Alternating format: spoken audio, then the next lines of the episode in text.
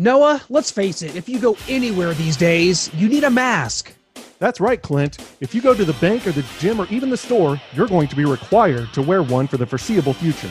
If you're going to be rocking a mask, why not do it in style while celebrating the Chiefs Super Bowl victory in the process? Absolutely. Visit our friends at Noble Apparel to check out all their selections of masks that come in all styles from Frozen to Spider Man, and of course, our defending Super Bowl champion, Kansas City Chiefs. Noble Apparel is KC born and bred, and their merchandise is by Chiefs fans for Chiefs fans. Visit nobleapparelkc.com or check them out on Facebook today at Noble Apparel 816. This is your Olympic hero and former WWE champion, Kurt Angle. And I just wanted to give a shout out to my guys, Clint and Noah. When it comes to covering sports, there is no one better. And believe me, that's true. It's damn true. Gentlemen, you are the top 1%. The elite. Best of the best. But to be the man, you gotta beat the man. And I'm saying, woo! I'm the man. The best there is, the best there was, and the best there ever will be. You know, when they talk about, they talk about the elite. The elite. You ever see the elite? You're the elite. You are the elite. You are now listening to the Elite Sports Podcast, brought to you by Vermeil Wines and powered by GASN Sports, the pinnacle of hard hitting sports talk, featuring weekly expert analysis and top notch interviews. And now, please welcome your hosts, Noah Groniger and Clint Schweitzer. Welcome, as always, to the Elite Sports Podcast. Clint Schweitzer and Noah Groniger joining you as always. Noah, it's going to be a true pleasure this week on the Elite Sports Podcast to actually talk about some football. Yes, some on field action is occurring in uh, fall camps around the country, whether that be at the SEC level. I almost said the college level, had to stop myself there. And of course, in the National Football League. We know in the SEC, the conference that we cover, that fall camp has begun. We are um, now uh, about a week into it. We cover the Missouri Tigers on a daily basis, so we've been in on some of uh, the Eli Drinkwitz uh, Zoom calls. We're going to have some great audio coming up about that, Noah, because it's clear from Coach Drinkwitz and the way that he's sort of been talking after each practice that he feels secure and he feels proud to be a part of the SEC, where he believes the leadership has really stepped up and their cavalier attitude towards playing this season may just pay off for the greatest sports league in the country. Meanwhile, conferences like the Big Ten and the Pac 12 calling it a day. Uh, maybe some buyer's remorse for the Big Ten. Ohio State saying, wait, not so fast. We won a season, as does Nebraska. And now, just as of uh, yesterday, uh, Penn State coach James Franklin saying, wait, wait, wait, I don't even know that we ever even voted on this. What is going on in the Big Ten? And does the SEC come out looking kind of smelling like roses after all this? They absolutely do. You mentioned fall camp uh, getting underway for schools like uh, in the SEC and the Big 12 uh, and the ACC. But man, not only that, but they've they're releasing schedules. They're talking about uh, stadium capacities, so they are full go, full go, full bore into this season uh, in 2020. And you look at the Big Ten, the Pac-12 yeah, they are having buyer's remorse. You hear about teams like, of course, in the NFL, the Bengals and Browns are playing. A school, uh, Ohio, is going to be playing right there, and but Ohio State not playing. So yeah, they're like, hey, we want in this thing. Like you said, James Franklin. I don't even know if we voted on this. You're saying that we can practice the teams that uh, are not partaking in this season can still practice even though they're not playing. What sense does that make? And uh, yeah some of these schools like ohio state nebraska penn state are like hey i think we want back in. Is there anything we can do? Uh, yahoo sports pete thamel had a, a, sort of some very poignant words here this week. He said, with college football's initial kickoff nearly two weeks away, it is impossible to ignore the impact that politics could have on the decisions looming over the sport. The same vexing issues that COVID 19 have brought to the country, safety concerns, school openings, and liability also shroud college athletics as it lurches forward. So, basically, congratulations, Noah. Our lifelong dream has come true. Politics have infiltrated college football. It's finally happened. It's a dream come true. It is. I've been longing for it for so many years, and finally it has come true. It is here. We get to immerse ourselves in sports all the time, and now we get to bring politics in with it. So we cannot be more thankful that that opportunity has been afforded to us and that we get to delve into it uh, in this election year as well. In uh, COVID elections, I'm all for it. Give me more. The Raging Cajun James Carville says college football is becoming part of the culture war, which is not good from my vantage point. End quote. Wow, I, I do agree with uh, the Raging Cajun James Car- Carville there. I'm really not familiar with his work other than from the movie Old School, where he played himself in a debate scene. But uh, talking about college football becoming part of the culture war and how sort of the the media and the backlash against places reopening, businesses reopening, and sort of the opening of America in general. Now a lot of Corona bros have shifted their focus to college football, and now that's what we have to get shut down. But right now, the NFL is being left alone. Why is that? Are we talking about the, the colleges just because of the sheer amount of humanity? We saw schools like Michigan State and Notre Dame and North Carolina already go to online classes. So where's the distinction? If we if we can't have in-person classes how can we have football now? We already know that college athletes especially football players are treated differently than anyone else on a college campus. Is this just going to be another example of hey we're playing football in alabama we get to play and we get to do stuff the rest of you don't? Yeah, I think so. But I also think that they're being targeted, the college kids and the college football game, because they are young kids. They're not fully mature. They're going to make bad decisions and and that could have ramifications when they're going home to parents or they're going out to bars and clubs and uh, that are open uh, if they are in their locations. And if c- certain campuses are open or parts of campus are open uh, they could spread it that way and just those kids aren't going to make good decisions. Where in the nfl they're making millions of dollars they're mature uh, they're held responsible there's a ton of accountability and they've got their own giant homes that they can go back to and quarantine and just be with their family and and make the good decisions to not go out to bars and clubs unless you're a Seattle Seahawks rookie who's trying to sneak your girlfriend on by dressing her up like a Seattle Seahawks player and uh, getting released and never seeing your NFL dream come true because you're a moron. that was one of my favorite stories from all of this. We've all heard about the uh, in the NBA players leaving the bubble, maybe getting food from strip clubs. You know, been there, done that. But uh, that was a tremendous one and something I should have thought of myself, um, guys. Well, the rest of you have been you know active on social media, sharing memes, making partisan politics part of your daily lives, and just kind of not even remotely hearing opinions that are different than yourselves here on the Elite Sports Podcast, here at the Great American Sports Network, we have been all over the place uncovering the truths for you. We've had Jason Whitlock on the show. We've been on the road to interview Mayor Glenn Jacobs, also known as the Big Red Machine, Kane. So, you know what? Your money stays and plays with us, Noah, because while everybody else is out there just trying to share their opinions and get famous on social media, we've been out there hitting the ground running, full guns a blazing. We are out there in search of the truth and getting great interviews for you. And it's no different this week because we're going to be talking with former Georgia Bulldogs coach Jim Donnan. He coached the Bulldogs for five years. Not only that, I have a little bit of a soft spot for Coach Donnan. He coached at Mizzou for uh, four seasons under Warren Powers in the early 80s. So we're going to get into all that and much more with him. Uh, of course, uh, a little a little known, small, undrafted unheralded defensive back from his coaching days down there at Georgia named Kirby Smart is the current coach. So we're going to have to talk to him about how maybe he influenced Kirby's coaching career as the Georgia Bulldogs look to rebound and look to, towards maybe an SEC championship type season here in 2020. Excited to catch up with Jim Dunn. And yes, we're going to talk some SEC football, man. And that makes me happy all day, every day. Absolutely, there's nothing better than that. And uh, just no, more about Kirby Smart. Are they still close today? We're going to have to ask him about that. Their relationship today. Uh, does Kirby Smart invite him to practice? How how often do they talk? So it's going to be exciting to catch up with uh, former Georgia Bulldogs coach Jim Donnan. And and you mentioned there talking politics and and people having their own takes and sharing memes.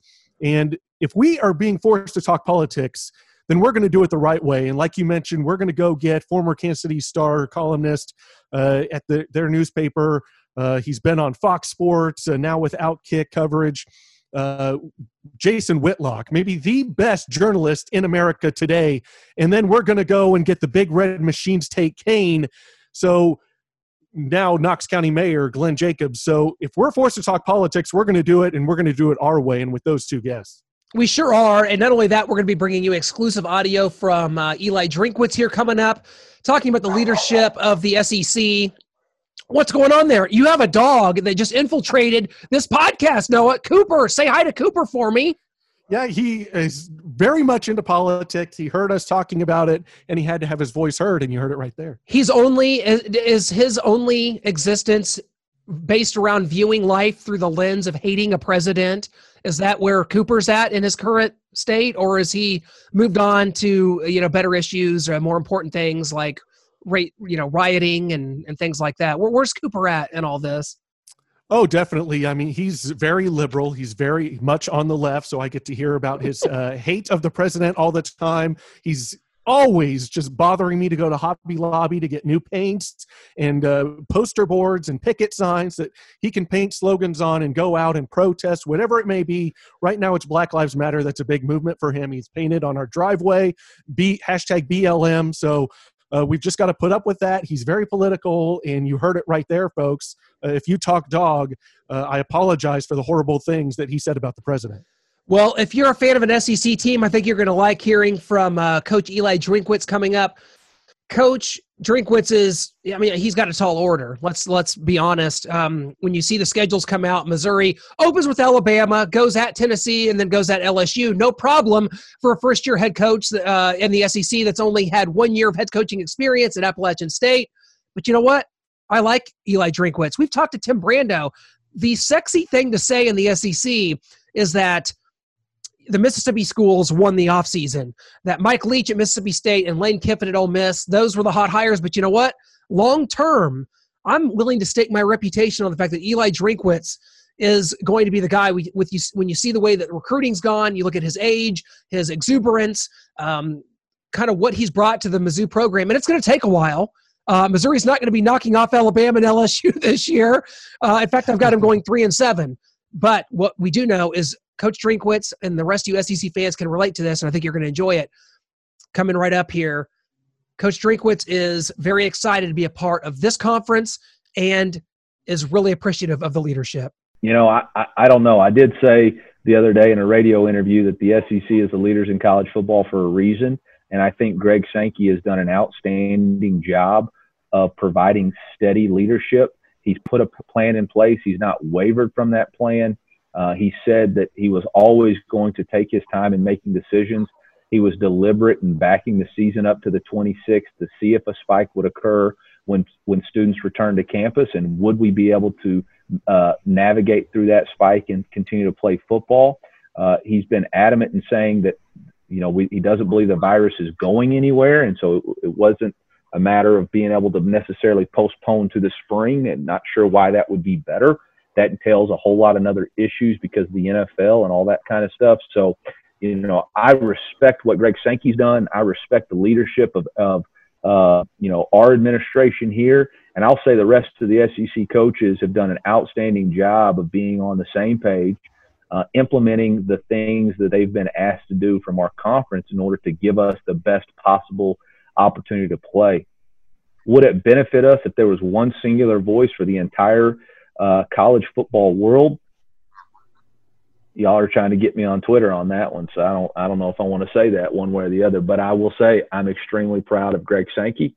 I'm proud to be associated with the SEC, uh, and I'm proud of the way that they've handled uh, this situation, regardless of how it turns out. I, I can't believe we're looking at our watch on August 12th, and, we've got people that are saying we're not playing football on September 26th. Like I, I mean, that's like calling a that's like the St. Louis Cardinals canceling the, the doubleheader on Sunday because it's forecasted to rain, and we're talking about it being on Wednesday. I mean, that's just crazy to me.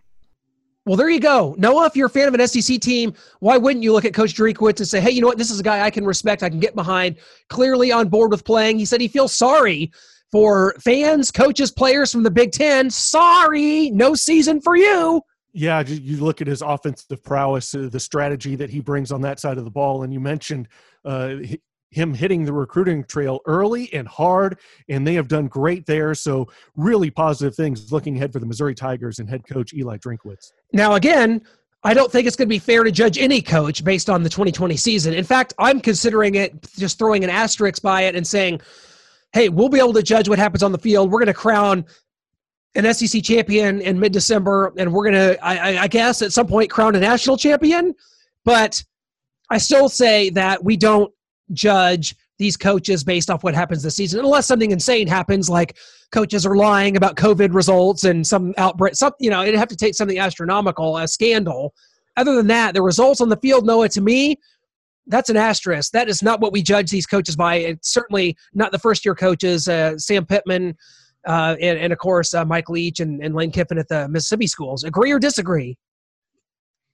Uh, maybe disagree a little bit. Uh, I could see Sam Pittman if they they're losing every game and he's looking just completely lost out there. That could be the one outlier where they're like, you know what, we weren't really thrilled with this hire. I know it's COVID. You lost every game. You look lost. Uh, Feleipe Franks wasn't the right transfer for us. He's not uh, playing well. Just maybe we just fire you and there's a nice candidate out there that we like better and let's just reset this thing uh, going into 2021. They've already had three head coaches in the last four years. Think about it this way: we're making a film, right? We're finishing up work on our Saturday Supremacy documentary, which started in uh, late 17, late in that season. We went to Arkansas. Bret Bielema was their coach that day. He got fired. Chad Morris comes in, a year and a half fired. Sam Pittman. So basically, in four years, three head coaches at Arkansas, and I don't think they're going to be they're going to do much with Sam Pittman this year, even if they go 0 10, which quite frankly, I've predicted them to do. They and Vanderbilt, I see going 0 10 on the season. I think these schools are going to smell blood in the water with those two. Anyone that's got them on the schedule knows that that's their chance at uh, getting a conference win, and it's going to be really hard for those schools to rise above. Well, you guys already know that I'm pretty much listening to podcasts or music constantly, which means I have to have a good pair of earbuds. So, whether you're working from home or working on your fitness, you want what you're listening to to be what you're listening to not what your roommate, neighbor, significant other, or children are listening to. Everyone needs a great pair of wireless earbuds, but before you drop hundreds of dollars on a pair, check out wireless earbuds from Raycon. You already know Raycon earbuds start at about half the price of other premium wireless earbuds on the market, and that they sound just as amazing as other top audio brands you know. The newest model, the Everyday E25 earbuds, are their best one yet, with 6 hours of playtime, seamless Bluetooth pairing, more bass, and a more compact design that gives you a nice noise isolating fit. Raycon's wireless earbuds are so comfortable, perfect for conference calls or binging podcasts. They have been an absolute game changer for me, especially in the gym. Unlike some of your other wireless options, Raycon earbuds are both stylish and discreet with no dangling wires or stems to distract anyone during video calls. The company was co founded by Ray J, and celebrities like Snoop Dogg, Melissa Etheridge, Brandy, J.R. Smith, Mike Tyson, and Rich the Kid are obsessed with Raycon. Now's the time to get the latest and greatest from Raycon. Get 15% off your order now at buyraycon.com slash musicmania. That's buyraycon.com slash musicmania for 15% off Raycon wireless earbuds. Again, that's buyraycon.com slash musicmania we got to go to our interview this week, which is with former Georgia head coach. He coached at uh, Marshall as well. That's where he was winning a national championship when he went to coach the Georgia Bulldogs. It is Jim Donnan. Jim, welcome to the show, my friend. How's everything going? Doing good. You coached here at Missouri uh, from 81 to 84 and would be a part of Missouri's last bowl team for 17 years. That is absolutely uh, unbelievable that that could be the case. War, coached under Warren Powers. What what was your time like uh, here at, at, Missouri, coaching in Columbia? You know, I really enjoyed it. Uh, it was, uh, you know, kind of up and down. Uh, you know, when our offense was good, our defense wasn't, and when our defense was good, our offense wasn't. But uh, we had some huge wins. You know, we beat Oklahoma twice which had, uh, you know was was big for us, and almost beat Nebraska uh, two times really almost doesn't count, but that was when they had the twins and I mean the triplets, and they were really good. But uh, I enjoyed the town. Um, I made a lot of lifelong friends. Enjoyed working with uh, Warren and the staff, and you know we had some good coaches on that staff. Carl Reese ended up being a really big, prominent defensive coordinator around the country, and uh, and I enjoyed also uh, getting to know Norm Stewart and his wife uh, Virginia. Uh, built a relationship with them, so it was uh, four my four of the best years I've ever had as far as off the field and on the field, and met a lot of good players and uh, high school coaches in the state, which helped me recruit uh, after I left Missouri, and just fond memories, very fond memories. Well, from 85 to 89, your offensive coordinator uh, for Oklahoma with players like uh, Troy Aikman, Jamelle Holieway, Spencer Tillman. Uh, in the other side of the ball, you had Brian Bosworth. Uh, take us back to those years and winning a national championship with Barry Switzer. You know, it was like uh, just something out of a fairy tale. Uh, I was in a situation there in Missouri where Woody Widenhofer had taken over, and he offered offered me a chance to stay. And excuse me a minute here. oh, you're fine. Yeah, you're good. So, so but anyhow, uh, Missouri was, uh, you know, in a state of flux, and they had offered me a job to stay, and I also had a chance to go to Penn State. And I'm not, dra- uh, uh, you know, name dropping here, but I did have a very good opportunity at, at all those places. But uh, fortunately for me, Mack Brown played for me at Florida State, and uh, he was the offensive coordinator there. And he and uh, Charlie Sadler, another guy who had coached with me in Missouri, recommended me to Switzer. And you know, Coach Switzer wanted to keep throwing the ball a little bit because he had Troy. It was his freshman year, and uh, we added some things in there, and we're going pretty good. And then Troy broke his leg and we had to go to the wishbone and because we didn't have anybody else that could really run that offense. So uh, all of a sudden we uh, we lost that Miami game after Troy went down but we went on a really big run there and won 28 straight Big 8 games won the national championship and really had a good run going. And as far as the players just uh, a lot of Hall of Fame guys Keith Jackson Tony Casillas Brian Bosworth Rickey Dixon just a phenomenal group of players. And a lot of good offensive linemen to go along with the with the backs we had. You mentioned Spencer, who's made a name for himself in TV and radio, and and both Spencer and uh, Keith Jackson are tremendous humanitarians. Have done a tremendous job around working with uh, nonprofit agencies and helping you know minority kids. Uh, really have been tremendous throughout their their uh, lifetime since they left OU. Well, talk about kind of transitioning to becoming head coach. Uh, you go to Marshall in 1990, wind up uh, being there from 90 to 95. You win a national championship, uh, one double A championship uh, in 1994. Just what was that like for you personally to see kind of, you know, uh, your coaching acumen and the respect that you'd earned and, and being around being a coordinator for as long as you had be rewarded with this job and then resulting in a national championship? You know, I got a little bit uh, spoiled there at Oklahoma. We were doing so well, and my uh, son was in high school, and I really didn't want to leave. I had some opportunities uh, to go be a head coach, but we were on such a tear there and had such a good uh, feel for working with Coach Switzer and, and the players we had that that I felt like uh, you know might have passed me by as far as the, the really good jobs, but uh, you know, uh, then Coach Switzer got out and uh, Gary Gibbs took over.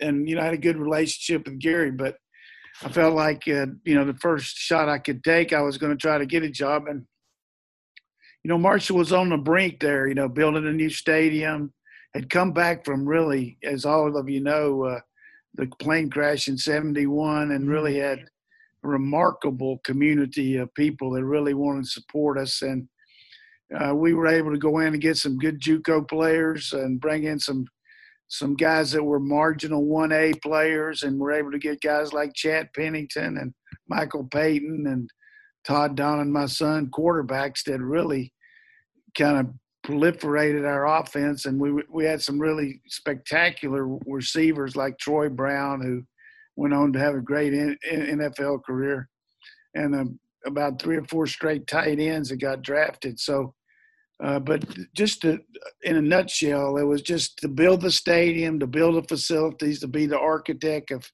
all the plans was just uh, very rewarding. And then to see those kids, uh, you know, compete on a level like we did. And after I left, they didn't lose a game for two years. So it wasn't necessarily because of me, but we left them some good players, Randy Moss and and uh, certainly Chad Pennington and those other guys. I never got to coach Randy; he was coming in the year I left, but. Uh, but as you mentioned, Marshall had a phenomenal run. We won more games in the 90s, our team and Coach Pruett's, than any team in college football. And uh, we'll always remember that. Well, uh, you get hired at Georgia in 1996. Just talk about that first year there, getting the job and uh, having a lot of players there to, to, work with Robert Edwards, Hines Ward, Champ Bailey, and someone that Georgia fans might know well, current head coach Kirby Smart. Yeah, you know, the, the transition wasn't near as smooth as I wanted it to be. Uh, I think I spent a little bit too much time trying to raise money and build facilities instead of getting to know my club. And uh, I always look back on that first year and we probably played some guys that uh, we thought were better than they were and didn't give the other guys enough shot that uh, I've always told coaches when you take that first job, and I would say this to Coach Drinkwitz, of course, it's different out there now because of the COVID, but you need to get to know your players, and I'm sure he has, but you, you need to get to know them a lot quicker than you do the alumni and the fundraising and all that because uh, you didn't recruit these kids, you don't know their parents, you don't know what makes them tick and you just can't snap your fingers and make it happen so quickly. But uh, we did make a transition after the first year and had a phenomenal second year, ten and two, and uh, really started getting it humming. Our biggest concern here or problem, when you look back on it, is we were trying to catch up with Florida and Tennessee, who were at their zenith at that time. They both won the national championship, and we were coming off probation, and our, our numbers weren't enough to have a full slate of scholarships. So uh, even though we got in the top 15 for four straight years, we couldn't get that next niche. You know, we did beat Florida, we did beat Tennessee, but you know, to win at the level that you need to here, you got to beat your your rivals, and we weren't doing that. As far as Kirby, uh, Kirby was just a, a fantastic uh, leader on our team, a very good uh, day-to-day player. He came from a background where his dad was a coach, and he really worked hard at being uh, as good as he could be. And then I helped him get his first job here. We kind of created a job here for him, and then he went on to be a fantastic defensive coordinator at Alabama. And it's been good for me, him being here, because uh, even though Richt was very, Coach Richt was very nice to me. Uh, you know, it's just a little bit different when you're going over there and seeing a guy that still calls you coach and like Kirby does. And uh, he's been very good about letting me come around and watch and and uh, give him my two cents once in a while. He doesn't listen to me much, but but I always like to go over there and he's doing a, a, a really good job of getting the kind of talent you need to get here to make that big jump. You know, he's very close. Uh, got close the second year, and then uh, last year, you know, had a couple tough losses, but uh, really has built up the facilities and everything. Very proud of Kirby. We'll talk a little more about Kirby. Kind of when you have a player that uh, exceeds at the level that he did, um, he's an All SEC performer uh, as a defensive back for you. Um, do you do you notice any intricacies of uh, you know idiosyncrasies about someone like him that you think you know this guy could this guy could be a coach and and and aside from that as well, does is Coach does Kirby uh, kind of reach out to you? How how often does that happen? And kind of what's your relationship like now? Well, as far as seeing him being a coach, you know, you figured he was going to be. His dad was a high school coach. He he uh, really uh, was a student of the game when he played here, and very cerebral guy, and made a lot of plays with his with his uh, feet and his contact. But he also was in the right spot all the time, and that's very critical for a defensive back. That he had good speed, but not great speed. But uh, he, he was very good at playing free safety and playing halves coverage and coming off the hash. But as far as relationship now, uh, you know, he's got a lot of irons in the fire. I mean, he doesn't call me up that much. We do text, and we do, uh, as I mentioned in the other part, I do uh, have a chance to go over there and watch them occasionally uh, when when uh, I can get over there. But uh, the main thing that, that has been good for me is his coaches are, are very receptive to me being around watching them and always ask me what I think about things. And uh, you know, I don't know that I've ever helped them that much, but I learned a long time ago when Coach Fambrough was a coach at at Missouri and then was retired. All the fans remember Don, not not Fambrough. He was at at uh, Don Faurot. Don Faurot. Don yep. Fambrough was at KU. Kansas. That was a yeah, yeah, there, yeah, yeah. Missouri fans aren't going to like that one. no, I meant Coach Faurot. Coach Faurot was a of course. To, Coach Faurot was a mentor to me. Uh, my first year there, I did. My wife and family didn't move the whole spring, so I was around the office a lot, and he would take me back into the archives and show me old old films of him when they were running the uh, wing T back yep. in the fifties, and he would show me. He was one of the first guys ever run a uh, uh, some type of shotgun there, and uh, it, it, really was impressive. And the thing that he was able to do with me is every week that we would play a game, he would sit in the press box. And then, first thing on Monday morning, when he came into office, he would give me a critique of the game without benefit of the tape, without benefit of doing anything but just watching it. And it was amazing. The guy in his high 70s or close to 80 years old could be that perceptive. And uh, I really learned a long time ago you need to listen to your elders. And the other thing he told me that I think the fans would listen would be appreciative of when we were playing KU the end game at the end of the year.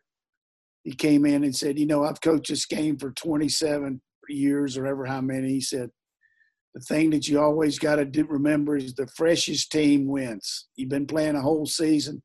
There's no no need to go out there and work them, overwork them. You know, lifting weights, doing all this extra stuff isn't going to help you. You need to be fresh and." And it's going to be a, a, an emotional game, which it is. I mean, it's a you know, it's it was a battle there every year. So we cut back that week, and uh, t- I convinced Coach Powers of it, and uh, had a big win. We lost to him a couple times when we should have won too, but those kind of values that Coach uh, Faurot instilled in me were, were very good, and it helped me become a head coach too. Another thing he said, he would come out and watch practice and walk around, and he, he was big on symbolism, on on how the players reacted to how you were talking and everything. And uh, we were having a big meeting there with uh, the whole team at the end of practice. And I noticed that uh, coach was watching and listening to Warren Powers. And after it was over, he waited and walked in with me. He said, Look, you need to tell those other coaches when Coach Powers is talking, they don't need to be in the background going over their scripts and talking about what they're going to do. Sends the wrong message to the team if it's big enough for for him to tell the team, it's big enough for the coaches to listen to. And I've always remembered that too. I mean, just little things like that.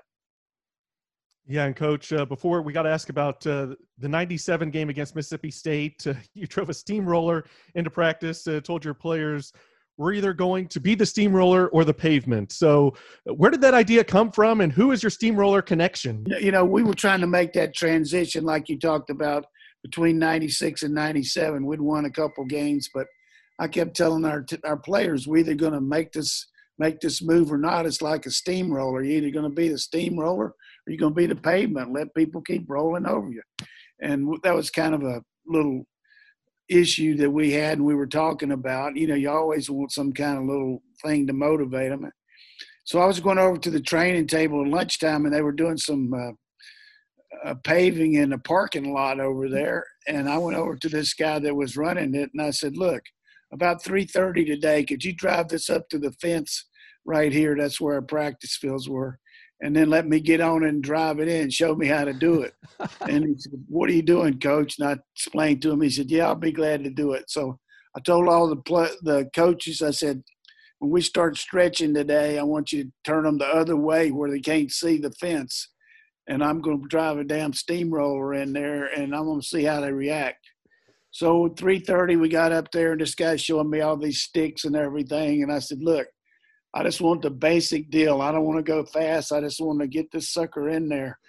So I he opened the gate. I drove it in there, and then the players turned around and they saw it, and they came running down there, and it was just like a, you know, it wasn't anything that I want to take credit for, but it really got the point across that I felt like we we were ready to get going and beat a steamroller, and our players reacted.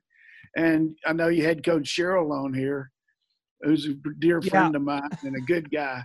But we ended up beating them forty-seven to nothing that day, and I don't know if it was a steamroller or what, but it was it was a great deal for us to get that win. Coach, you made you won four straight bowl games at Georgia, which was unprecedented. That's something to really, I think, hang your hat on during that time. Talk about the University of Georgia and kind of what makes it special because it has a lot of class. Athens has a lot of sophistication. It's the Empire State of the South. Georgia is. There's, you know, it- it's there's all the resources and and and money that you could could ever want. I think a few years after you were gone, they made the stadium into 93,000 seats, something or, or around that.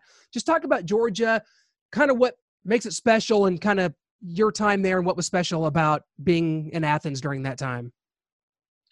Well, first of all, it's a big state, as you mentioned. You know, having the metropolitan uh, Atlanta and then all the contiguous counties there. I mean, just uh, and particularly after the Olympics, you had a lot of people move in here. I mean, Jimmy Payne. Uh, uh, I mean, uh, they, they did a great job getting the, uh, you know, Billy Payne getting the Olympics here.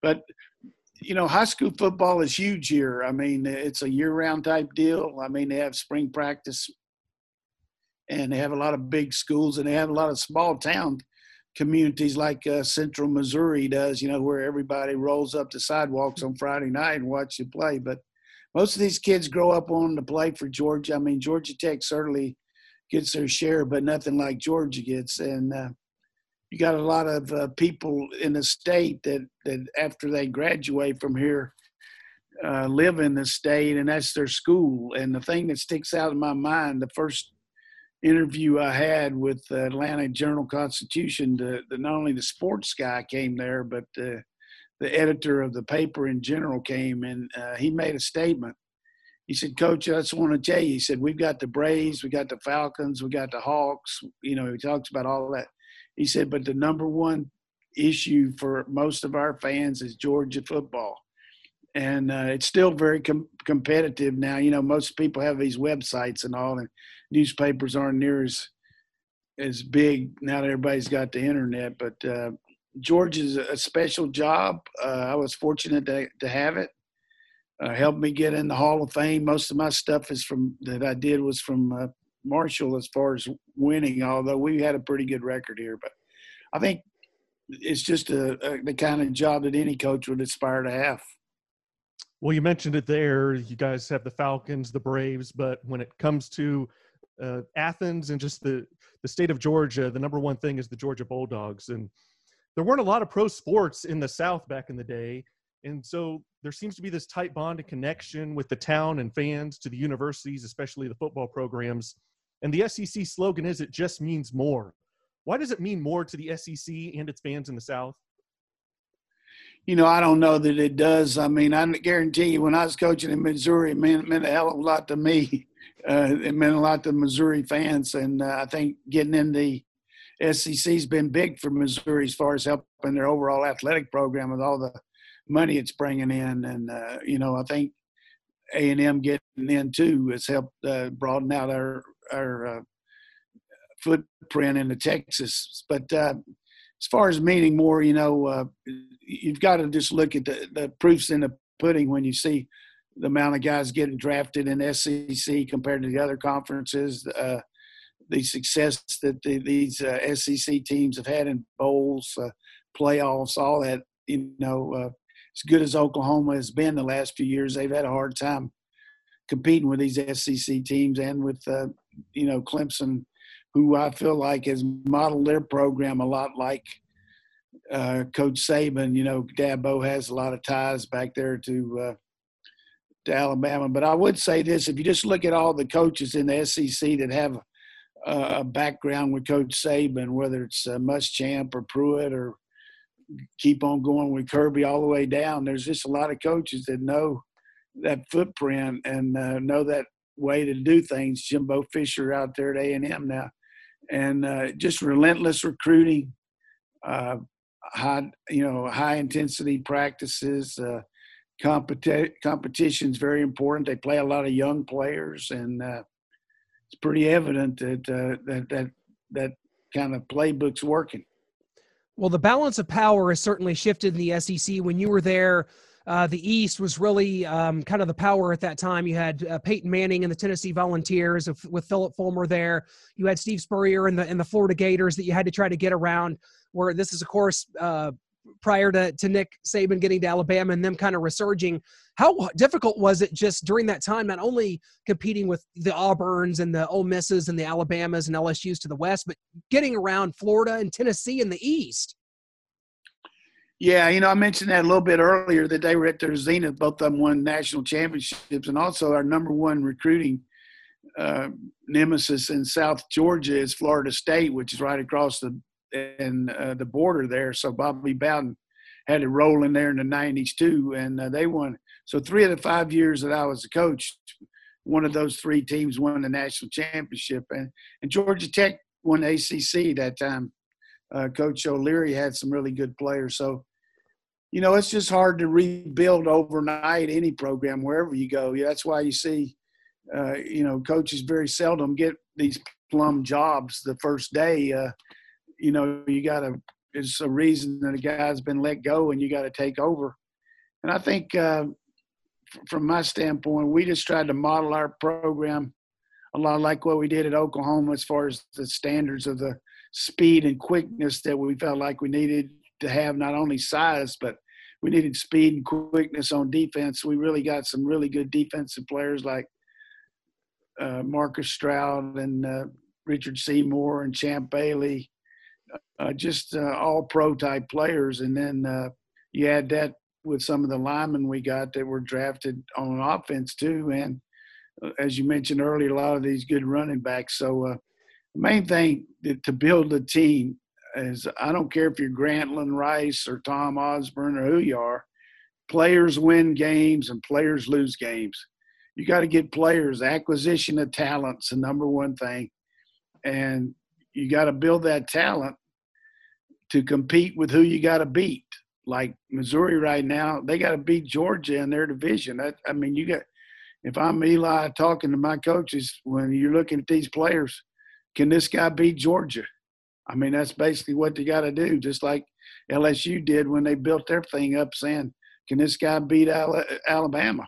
And they felt like they had to change their system and go to a more passing game and got, you know, really tremendous quarterback in there in Joe Burrow. But you always look at your program, where it is, how you're going to go to get where you got to got to get down the road. So I think right now Coach uh, Odom got close, but uh, lost a lot of close games. I mean, uh, you, you got to win some of those, and it really hurt them, you know. Uh, and the other thing that concerned me, he was a defensive coordinator type coach, but their defense let him down so many times over his. Uh, and I'm not bagging on him, but uh, if they'd had any kind of defense, three of those first four years, I think that'd have been a lot better especially when you got a guy like Drew Lock. I mean, the, the one year when Dooley came in there, they did okay. But then last year, their defense really started to get better, but their offense, you know, hurt them. So, uh, but you know, I think they made the change, and let's see what happens. Absolutely, coach. And just going back to your time and and just looking at the SEC now, and whether it was the sights, the sounds, the fans, the total atmosphere, what were some of your favorite road environments you experienced in the SEC? Well, they weren't a whole lot of fun from the standpoint of just going in there and trying to play. But, you know, I always try to tell our teams we're going to kind of go in there late, wait till the last minute and try to ambush the other team, you know. And we had a pretty good road record, but uh, certainly, you know, we won twice at Auburn, which is very difficult. And three years we played there, we won uh, two times and uh, lost another one in overtime. But uh, I, I think LSU is is a place that uh, just has a lot of special, uh, you know, memories to me because we are both ranked very highly, and we played them in '98, the year after we had such a big year, and we were like four and zero, oh, and they had Marshall Faulk and all those guys, but our freshman quarterback Quincy Carter goes in there and hits 15 in a row there to start the game. That's hard to do in the parking lot, but uh, just an unbelievable crowd and atmosphere down there at LSU. And those people start dressing, getting, you know, having a few pops there early in the day, and you start going to the game, and you, you see a lot of different things on the way. I mean, that's the only place I've ever been mooned going to a game, you know, and I'm talking about men and women mooning your ass. It's pretty unbelievable. But uh, the other other great venue, which I'll compare to the Oklahoma Texas game, everybody knows about playing in Dallas, but similar situations always playing in Jacksonville against Florida. Both teams got half the stadium. Uh, it's just a unbelievable atmosphere and uh, a lot of good memories there. We we were able to win one time, but you know the fan base for both teams. A lot of them go down there and spend a week. You know, take a vacation. Uh, you know, there's been talk about bringing it back to campus, but uh, I don't think the alumni would be very happy with that. Yeah, the world's largest outdoor cocktail party is special indeed. And we've uh, just completed our trip around the SEC back in 18. We were at uh, every game, every stadium, experiencing it all. So to be able to go back with you and kind of go through your career and kind of your part of this has been just truly an honor, Coach. Thanks so much for joining us today and taking us back. And, uh, you know, as a as a Missouri fan, as a, someone that covers the Missouri Tigers, we appreciate your time here and the perspective you've given us on Eli Drinkwitz, a guy we're really impressed with. And, uh, you know, it, it's got to be difficult, though, coming and taking a new job and all these restrictions and Zoom meetings. And that's, that's going to be difficult for a, for a new coach. He's like my age, 36 years old. So it's got to be tough. Yeah, I'm sure it is, but it is what it is. It's no different from anybody else. You know, how you handle adversity is going to be the real deal here hopefully we can get where we can play some games. You got to be real careful here and go over the protocol. And uh, I was hoping to have a t- chance to just tell you this one quick story here Absolutely. about the Missouri fight song, ah. which I think the uh, fans will like. You know, we used to have the deal where every uh, for every summer we would go to the uh, have a kickoff luncheon with all the Missouri fans there right there and in Columbia. And part of the deal is if you had a new coach, the coach was supposed to lead them in the fight song. And uh, and I told Larry Bechtel, who was offensive line coach, I said, Larry, you're going to have to lead them in the Mizzou fight song now. And he said, "No, they don't. They're not going to ask me to do that." I'm said, "I'm telling you, there's going to be a lot of people there, and you're going to embarrass yourself if you don't know that fight song." He said, "Ah, they won't ask me to do it." So we get there and Warren introduces everybody, and then the MC said, "Okay, we're going to get Coach Larry Bechtel to lead us in the Missouri fight song." I'm standing beside him right there, and he said, "How's it go?" I said, "It's fight Tigers fight for, for old Mizzou." Mizzou. yeah, so you know how it goes like that. Yeah. So, so you know, with a lot of Zoom going quickly, you know, he gets up there and goes, "Fight Tigers, fight." and everybody's waiting for him to go fast, you know. But he doesn't even, he doesn't know what the song is. It's the worst rendition, first start I've ever heard of. Fight Tigers, fight for home. Uh, so we used to sing that after every win. I, I still remember it. What a thrill for me, and I appreciate you guys having me today. I'm talking a lot, but I don't get to talk much anymore, and I want to make sure everybody in Missouri knows you got something special out there. Uh, every coach that ever coached there, every kid that ever played there, takes a lot of pride in, in being a Missouri Tiger, and I promise you, I take a lot of pride that I was able to coach there. Well, that means so much to us, just as uh, you know, uh, media here and uh, fans growing up that being associated now with the SEC and uh, having more, you know, limelight with the SEC network and all the things that have happened. Uh, you know, Missouri's in a good spot, and you being there was a big part of it and a big part of the era that helped lead to um, the era that I came into, which was Corby Jones, Larry Smith, and uh, Devin West, and all those great players in the '90s. So you're a big part yeah, of the history here. One, one, one more thing about the Mizzou Journalism School. Yep. Pat Forde went there. Yes. Uh, and when when I got a, when I was in coaching, he was uh, he was working for the Missouri, and and when I got in coaching, he came and told me, he said, Coach, when I was uh, doing stories back then, you always treated me right. You didn't uh, try to embarrass me in front of anybody, and I, I didn't even remember that. And then Craig Silver, who was in charge of the SEC the producer of the SEC Game of the Week was at Missouri there in the journalism school, is now one of the most pre- predominant producers in all of college sports. And we talk about his days at Missouri every time he comes and do, does a, a Georgia game. Yeah, it's a special place for sure. And Pat's son, Mitchell, just graduated from journalism school there too, and he works for powermizzou.com. So keep it in the family there. The lineage continues. It's great stuff. All right. I enjoy well, being with you guys. Coach, we we appreciate it so much. Thank you so much. Stay safe and stay healthy, my friend. All the best All right. to your wife. You guys will be in our thoughts and prayers for sure.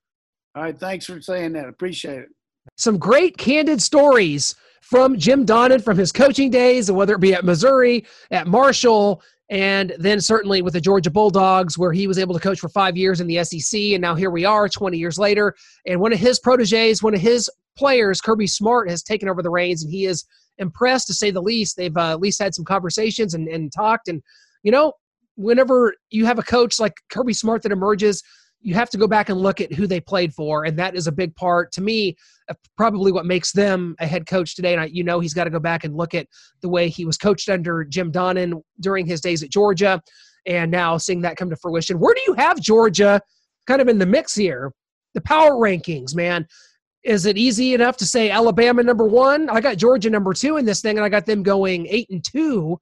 What say you about the Georgia Bulldogs, man? Our our uh, our our Dog Nation fans are going to want to know. Yeah, absolutely. Uh, like you said, Alabama number one, of course. But uh, looking at their schedule and just how things are going to play out for them, I could definitely see them at two or three right there at the top. So um, I agree with you on that uh, because this schedule is so different. You don't have those non-conference games. It's a it's just conference games. So, like you mentioned earlier, just Vanderbilt and Arkansas are going to find it really tough to find a win in there. And uh, teams like Georgia, they're not going to need that easy non conference schedule to find these wins because they're a premier program. And when it comes to teams uh, that, that they're going to play that are lower down in the SEC, they're going to just have that much more focus on those games and not going to let anything sneak up and bite them. So uh, I could definitely see Georgia finishing in the top three easily. Well, I'll tell you what, Noah, we have some really big shows still to come here on the Elite Sports Podcast as we launch headfirst into the football season, whatever it may bring. Regardless, we have some tremendous interviews already in the can coming up for you guys. We got our good friend, former Kansas City Chiefs cornerback, uh, former Charger as well, Brandon Flowers, coming up. Uh, we have an interview on the horizon with none other than one of the great New York Giants of all time, and Leonard Marshall, former Patriot, former LSU Tiger Jarvis Green going to be joining us as well coming up. We have a lot of stuff on the horizon, man. Excited for all of it. That's what you get here on the Elite Sports Podcast. And that's what we're going to continue to bring you as the season gets underway. There's something special about the idea that we're talking football with Coach Eli Drinkwitz every day at Mizzou, for instance. That's the that's the team we cover here in the state of Missouri. So we're on those calls. We're involved in, in the on-field uh, on the on-field acumen that's going on at Missouri. Of course, we're not able to watch it, but we we get to hear from Coach. So we're talking about stuff that's happening on field. NFL training camps are going. In general, life a little more optimistic for you there, Noah. I know there for a while, you know, we were both kind of battling depression and thinking about just um, you know sealing off our doors and, and bunkering down for the next two years. But we may actually get a football season yeah, I mean, it's got to be more optimistic. I mean, we're getting some NBA playoffs, and and uh, while it's a little weird to watch, it's still nice to see, uh, and we're getting some really good games out of it as well. So I'm excited for this college football season. Hopefully, it can finish and we can crown a national champion. Uh, I'm still a little uh, uncertain about that, but it's definitely going to start uh, in these giant programs uh, and conferences, you just gotta feel like they're going to do everything in their power to make it through and finish and crown a national champion. So I do have a little more hope than uh, I previously had. Now that they're talking about stadium capacity. Uh, so we're moving forward here. We've got schedules, and the NFL is going off seemingly without a hitch. Uh, if you're watching Hard Knocks uh, in Los Angeles with the Rams and Chargers, uh, you saw Seth Ryan, the son of Rex Ryan, uh, tested positive for COVID 19. He had to go home, but a few days later, they announced it was a false positive, and so he was back into work. And uh, so it looks like everything's going off without a hitch so far. We haven't uh, had any games yet, so it's all uh, kind of remains to be seen. But I'm excited, I'm optimistic, and man, let's get some football in. Can't wait to do it, man.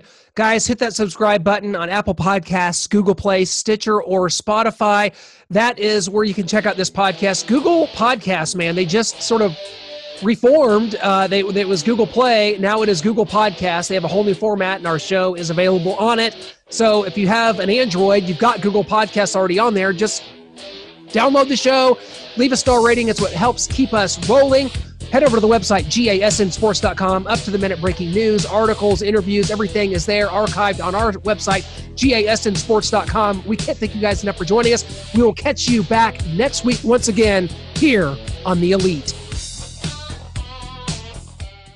Bring a spectacular piece of Napa Valley right to your doorstep today with Vermeil Wines. Former legendary Chiefs and NFL coach Dick Vermeil started Vermeil Wines back in 1999, but his undying devotion to bringing a taste of Napa Valley to the masses actually goes back generations. Well, you know, it started as a hobby of making 150 to 200 cases of, of Cabernet, Jean Louis Vermeil Cabernet, my dad's name and my great grandfather's name. Vermeil wines are grown in Coach Vermeil's hometown of Calistoga, California, at the top of Napa Valley, where the vineyards are over 100 years old. Browse all the signature wine options or become an official member today at vermeilwines.com. Choose from three, six, or 12 bottles and enjoy a 15% savings with shipments each February, May, and September. You'll also get access to exclusive offerings and events such as virtual wine tastings with Coach Vermeil himself, as well as member only wines. Try the Signature Club where you get one case per year, a 20% savings, four bottles of each Cabernet. These are the highest rated wines at $1 shipping all year. To join, visit VermeilWines.com now or call 707 254 9881. Use promo code ELITE for $1 shipping on three plus bottles of wine. This will also apply to your first wine club order if you mention ELITE at sign up.